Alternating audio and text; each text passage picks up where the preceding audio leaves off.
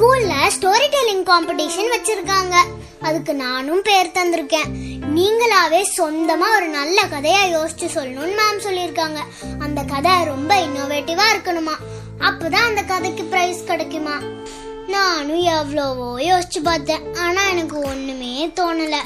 Please எனக்கு ஒரு super கதை சொல்றீங்களா டாடி கதை தானே? அப்பா எப்படி சொல்றேன் பாரு. ஒரு ஊர்ல ஒரு அம்மா ஒரு பொண்ணு இருந்தாங்களாமா? அவங்க ரெண்டு பேத்துக்குள்ள எப்ப பார்த்தாலும் சண்டை வந்துகிட்டே இருக்குமாமா அப்போ ஒரு நாள் மீனு எந்திரி ஸ்கூலுக்கு கிளம்ப வேண்டாமா? இந்த வருஷம் டுவெல்த் வேற. எதிர்த்த வீட்டு அகிலாவை போய் பாரு. நைட்டு பதினோரு மணி வரைக்கும் படிச்சுட்டு தான் தூங்குறா. காலையிலயும் அஞ்சு மணிக்கே எந்திரிச்சு படிக்கிறா. கூப்பிட்டுட்டே இருக்கேன். சவுண்டாவது குடுக்கறாளா? மீனு! எங்க காணோம்? அம்மா! என்னடி? வாச வழியா வர? நீ எந்திரிக்கும் போதே நானும் எந்திரிச்சிட்டேம்மா. மொட்டை மாடியில தான் இருந்த. நீயும் காலையில மொட்டை மாடிக்கு வாயேன். எப்படி இருக்கு தெரியுமா? நீ எல்லாம் உருப்பிட்ட மாதிரி தான் டுவெல்த் பாஸ் பண்ணிடுவியா? மா அதெல்லாம் பண்ணிடுவேம்மா. என்னமோ சொல்றப்போ. அப்புறம் அம்மா இன்னைக்கு ஸ்கூல்ல புது பிரின்சிபல் வர போறாங்களா. சோ பிரேயர் ஹால்ல ஒரு சின்ன இன்ட்ரோடக்ஷன் தர போறாங்களா. வாலண்டியர்ஸ் எல்லாரையும் சீக்கிரமா வர சொன்னாங்க. பூந்தொட்டி எல்லாம் ஸ்டேஜ்ல அரேஞ்ச் பண்ணணுமா. நீ தான் ரொம்ப பெர்ஃபெக்டா பண்ணுவேன்னு மேம் சொல்லிருக்காங்க. அதனால இன்னைக்கு சீக்கிரம் போயிடணுமா? நீ இதுக்கு தாண்டி லாயக்கு. எனக்கு தான். உன்னை நினைச்சாலே பயமா இருக்கு. தேவையில்லாம எதுக்குமா பயப்படுற? சரி ஒரு ஐம்பது ரூபா கொடு. ஐம்பது ரூபாயா? எதுக்குடி? மாடியில இருக்க தொட்டி செடிக்கெல்லாம் உரம் வாங்கணும். அதான். இது ஒண்ணுதான் குறைச்ச.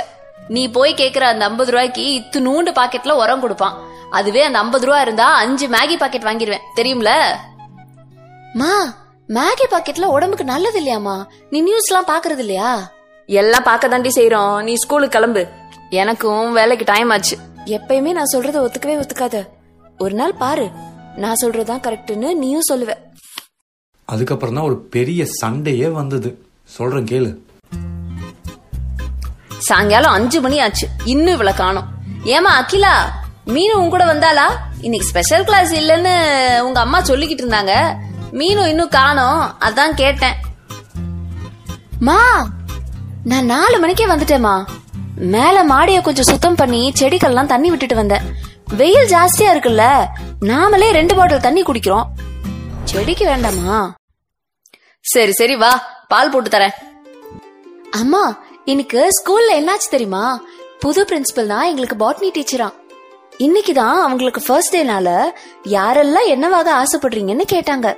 எல்லாரும் doctor engineer actor teacher music director டான்சர்னு நிறைய சொன்னாங்க. நான் மட்டும்தாம்மா பெண் விவசாயி ஆகணும்னு சொன்னேன்.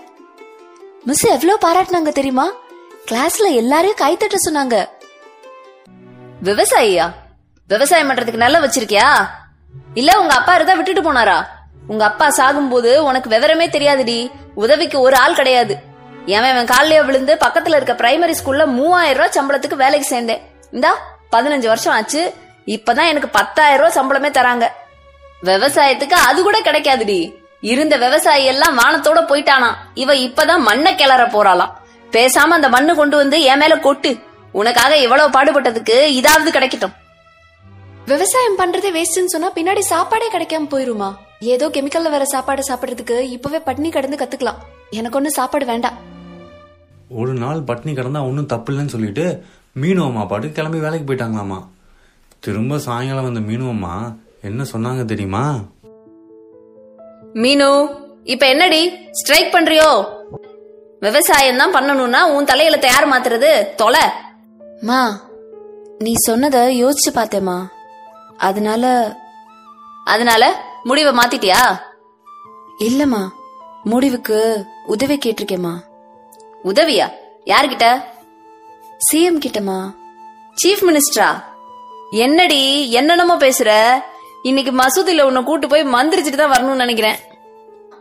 நிஜமாவே சிஎம்க்கு ஒரு லெட்டர் எழுதியிருக்கேம்மா. அது என்னன்னா நம்ம கவர்மெண்ட் அவங்களோட பில்டிங் கன்ஸ்ட்ரக்ஷன்ஸ் எல்லாத்தையும் பிரைவேட் கம்பெனிக்கு கான்ட்ராக்ட் பேசிஸ்ல கொடுப்பாங்க. அதே மாதிரி விவசாயத்தையும் பிரைவேட்ல கொடுத்து அதுக்குன்னு ஒரு கம்பெனி ஆரம்பிச்சு அதுல வாய்க்கா வெட்டுறவங்க ஏர் உழுகிறவங்க விதை போடுறவங்க அறுவடை பண்றவங்க மருந்து போடுறவங்கன்னு விதவிதமான ஜாப் ஆப்பர்ச்சுனிட்டிஸ நிர்ணயம் பண்ணி அந்த விவசாய வேலையில இருக்கிறவங்களுக்கு தான் எல்லாரையும் விட அதிக சம்பளம் இருக்கணும்னு ஒரு சட்டம் போட சொல்லி கோரிக்கை கடிதம் அனுப்பியிருக்கேமா சிஎம் அதை படிச்சுட்டு பிரைம் மினிஸ்டருக்கு அனுப்புவார்ல அவரும் இத பத்தி யோசிச்சு ஒரு நல்ல முடிவு எடுக்க மாட்டாரா? உன்ன மசூதிக்கு மட்டும் இல்லடி மாரியம்மன் கோயிலுக்கு சேர்த்து கூட்டு போய் மந்திரிக்கணும்.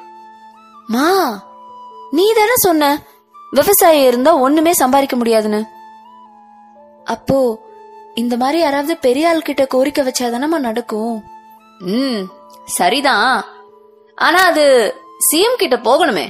ஒருவேளை வழியில டீ கடை பண்ணுக்கோ பெட்டி கடை வடைக்கோ போயிருச்சுன்னா அப்படிலாம் நடக்குமாமா? நீ சின்ன புள்ளடா. என் அனுபவம் வேற உன் அனுபவம் வேற. இந்த லெட்டர் எல்லாம் ஒண்ணுக்கும் ஆகாது. பெரியவங்களாலே ஒண்ணும் முடியலையாம். சின்ன பிள்ளைங்க நீங்க நினைச்சா மட்டும் மாத்திட முடியுமா? ஏமா முடியாது? கண்டிப்பா முடியும்.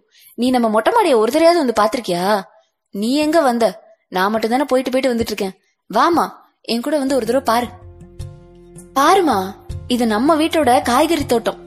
கத்திரிக்காய் வெண்டைக்காய் தக்காளி பச்சை மிளகா புதினா மல்லி வெத்தலை தூதுவலை இத பாரு நாலு வகை கீரை கூட போட்டிருக்கேன். நீ வேணான்னு போட்ட வாளி சட்டி இதெல்லாத்தையும் யூஸ் பண்ணி தாமா இது எல்லாத்தையும் போட்டு வச்ச. இன்னும் ஒரு மாசம் தான் பாரு. நம்ம மொட்டை மாடி கிரீன் மாடி ஆயிரும். நம்ம வீட்டு காய்கறிலேயே சமைக்கலாம்னா பாரு நான் செய்யறத பார்த்து ஒரு நாலு பேரு அந்த நாலு பேரை பார்த்து ஒரு நாற்பது பேரு. அந்த நாற்பது பேரை பார்த்து ஒரு நாலாயிரம் பேர்னு அப்படியே முன்னாடி வந்துட மாட்டுமா? எங்களாலே முடியுமா? இப்போ யாராச்சும் உங்ககிட்ட வந்து உங்க வாழ்க்கைக்கு நிரந்தரமா என்ன வேணும்னு கேட்டா காசு பண்ணணும் சொல்லுவீங்க சாப்பாடு தானே சொல்லுவீங்க? அப்புறம் என் ஆசையில என்னமா தப்பு இருக்கு? பெரிய பொண்ணு மாதிரி பேசுற. டுவெல்த் ஸ்டாண்டர்ட் பொண்ணு மாதிரியே இல்ல. சரி சரி கீழே வா. ஐம்பது ரூபா தரேன். எதுக்குமா? நீ தானடா உரம் வாங்கணும்னு சொன்ன? நானும் கிரீன் மாடி கான்செப்ட்ல சேரணும்ல?